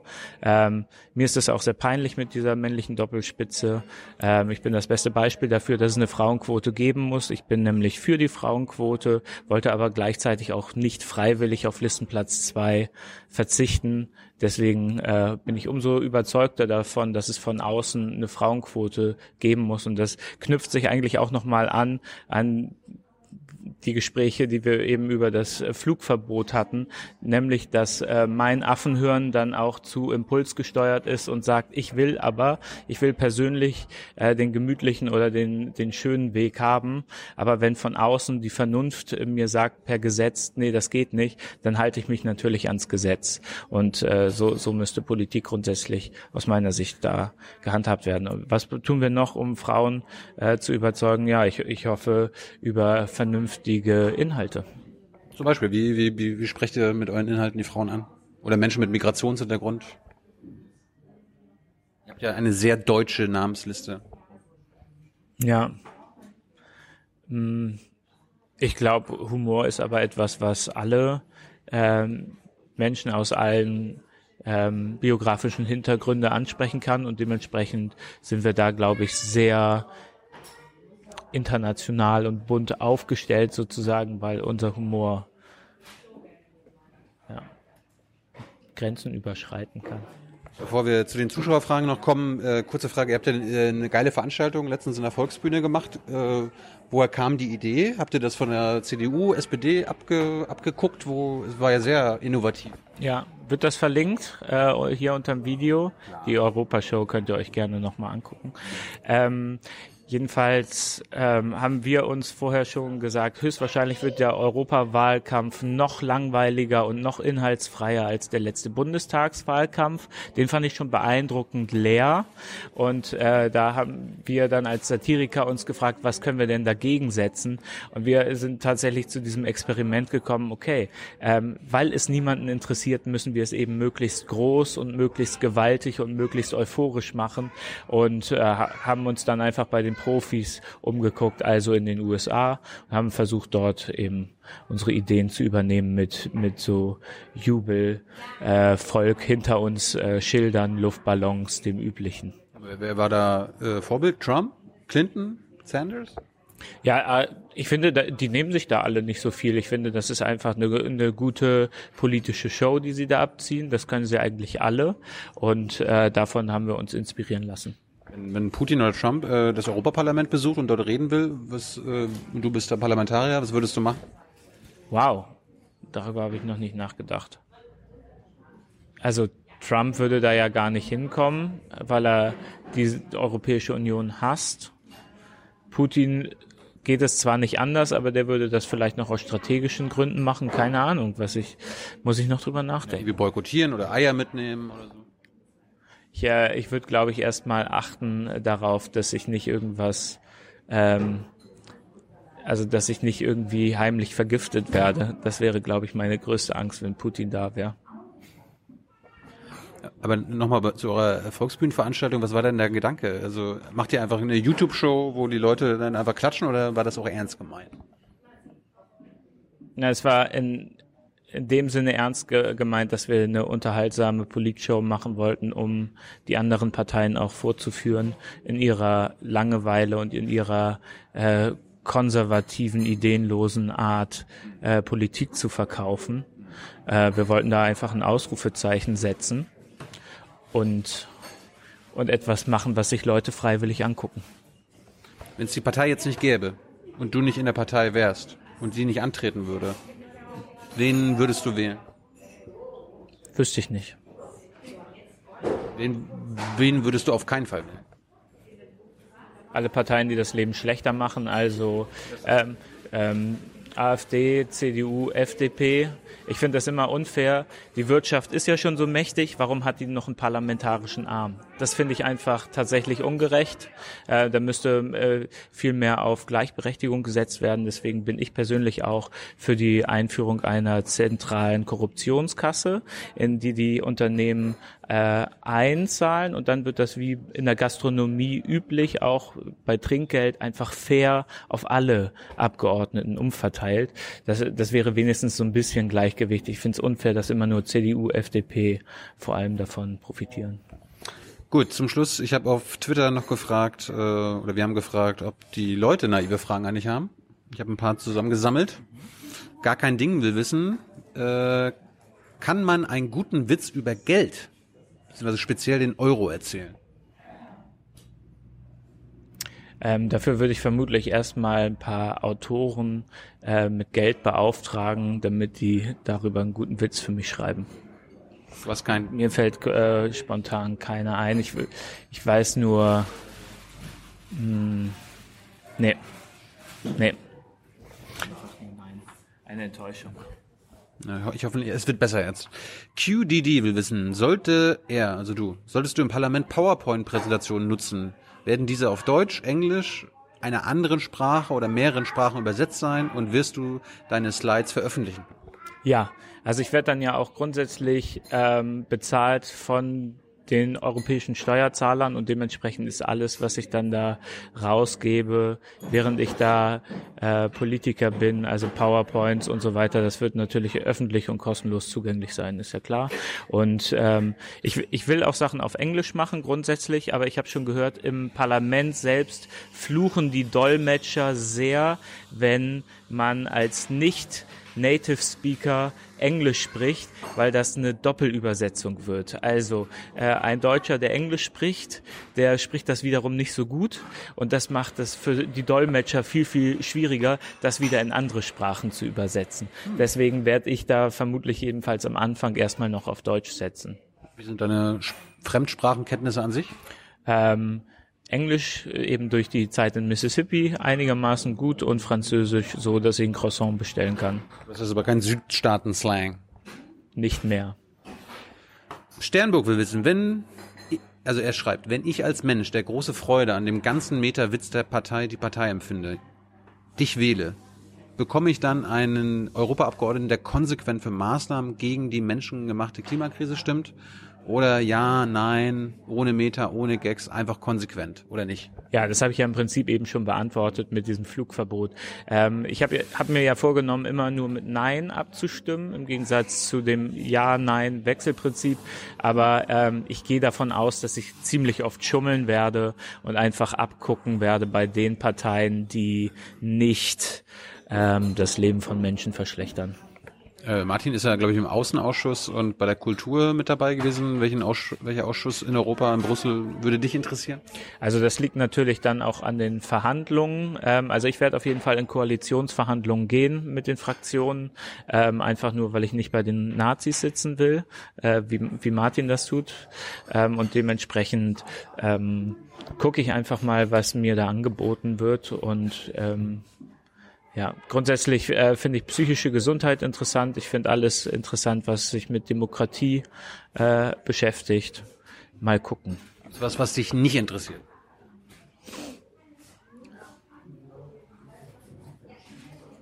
Alles, was mit Arbeit zu tun hat.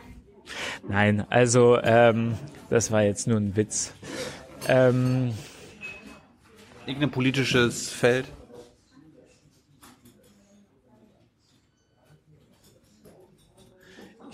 Ich glaube, Fischerei, Fischerei ähm, interessiert mich jetzt persönlich nicht so sehr. Ja, ist das dein großes Interessensgebiet? Nee, okay. Aber ähm, mal gucken, also so, so wie ich das mitbekommen habe, ist es eh alles auf komplette Überforderung angelegt. Äh, also man wird da einfach so als einzelner Abgeordneter, äh, der dann im Zweifelsfall noch in mehreren Ausschüssen sitzt, wird man so zugeladen mit Themen. Ich, ich weiß nicht, ob ich da so tief reingehen möchte oder ob es nicht klüger ist für mich in meiner Rolle, ein bisschen genereller unterwegs zu sein und immer mal wieder einen Fokus auf ein Thema zu setzen und sich nicht nicht damit dann zwei, drei Jahre zu beschäftigen. Ich glaube, das ist für mich persönlich dann einfach äh, viel weniger Impact. Wenn du ins Parlament kommst, wirst du dann noch für die Heute-Show was machen können? Nein, dann bin ich raus. Ähm, als Mandatsträger kann man nicht in einer Fernsehsendung beim Öffentlich-Rechtlichen arbeiten. Aber auftreten. Du könntest Gast sein, oder? Ich könnte äh, als Interviewpartner eingeladen werden, ja. Timo Essner, der ist Karikatist, äh, Karik der macht Karikaturen. Gut. Äh, braucht die Partei noch einen Karikaturisten? Er, er, er, er fragt für sich. Er kann äh, gerne schreiben. Äh, lustigerweise kriege ich auch schon Bewerbungen für ein Abgeordnetenbüro, das noch gar nicht garantiert ist. Ähm, ich nehme Bewerbungen entgegen von Leuten, die Bock drauf haben, trotz dieses Gesprächs jetzt noch mit mir zusammenzuarbeiten. Der Digitalpapst will wissen, strebst du grundsätzlich den Posten des Parteivorsitzenden an? Nein, also ich ähm, ich habe ja schon äh, Probleme, mein eigenes Leben zu führen. Ich kann mir nicht vorstellen, eine ganze Partei zu führen. Ähm, und wie ich eben auch schon gesagt habe, ich bin total aufgeregt, wenn ich dann überhaupt vier Mitarbeiter habe. Das halte ich schon für eine sehr große Gruppe. Ähm, mit mit einunddreißigtausend Mitgliedern könnte ich überhaupt nicht umgehen. Big Red N sagt, das äh, wollte er schon bei eurer Wahlveranstaltung in der Volksbühne wissen. Er hat da irgendwie keine Antwort darauf bekommen. Warum sollte er die Partei wählen und nicht einfach die Grünen? Ja, ähm, es geht ja bei bei der Wahl ganz konkret darum, ob ein neunzehnter Grüner ins Parlament kommt oder ich.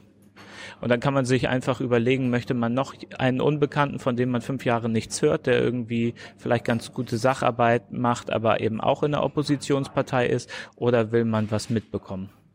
Das ist die konkrete Entscheidung. Hey Leute, Junge Naiv gibt es ja nur durch eure Unterstützung. Ihr könnt uns per PayPal unterstützen oder per Banküberweisung, wie ihr wollt. Ab zwanzig Euro werdet ihr Produzenten im Abspann einer jeden Folge und einer jeden Regierungspressekonferenz. Danke vorab. Joa Bote, wir wissen, würdest du den Timmermans, also den Kandidaten der europäischen Sozialisten zum Kommissionspräsidenten mitwählen, falls es für dich nicht reicht? Ja, also mein Ziel wäre ja erstmal selbst Kommissionspräsident zu werden. Ich würde ihm wieder den Vizeposten anbieten und ansonsten tue ich alles, um Manfred Weber in dieser Position zu verhindern, und wenn, wenn das die Notlösung ist, dann werde ich das wohl machen müssen. Und Enrico zum Schluss, Biggie oder Tupac? Wer war der Erste? Biggie? Dann wohl Tupac. Ich weiß es nicht, keine Ahnung. Du bist ja, du hast das mit Rap und so zu tun. Echt? Hip-Hop? Nee, Poetry, Poetry Slam ist ja nicht Rap. Und ja, du sagen könntest, dass du das irgendwie miteinander verbunden machen? Ich habe keine Ahnung. Ich, hm. ich nehme Weltfrieden. Weltfrieden. Das ist so ein schönes Schlusswort. Vielen Dank. Danke auch. Nico, für deine Zeit. Ciao. Ciao. Denkt daran, uns gibt es nur durch euch.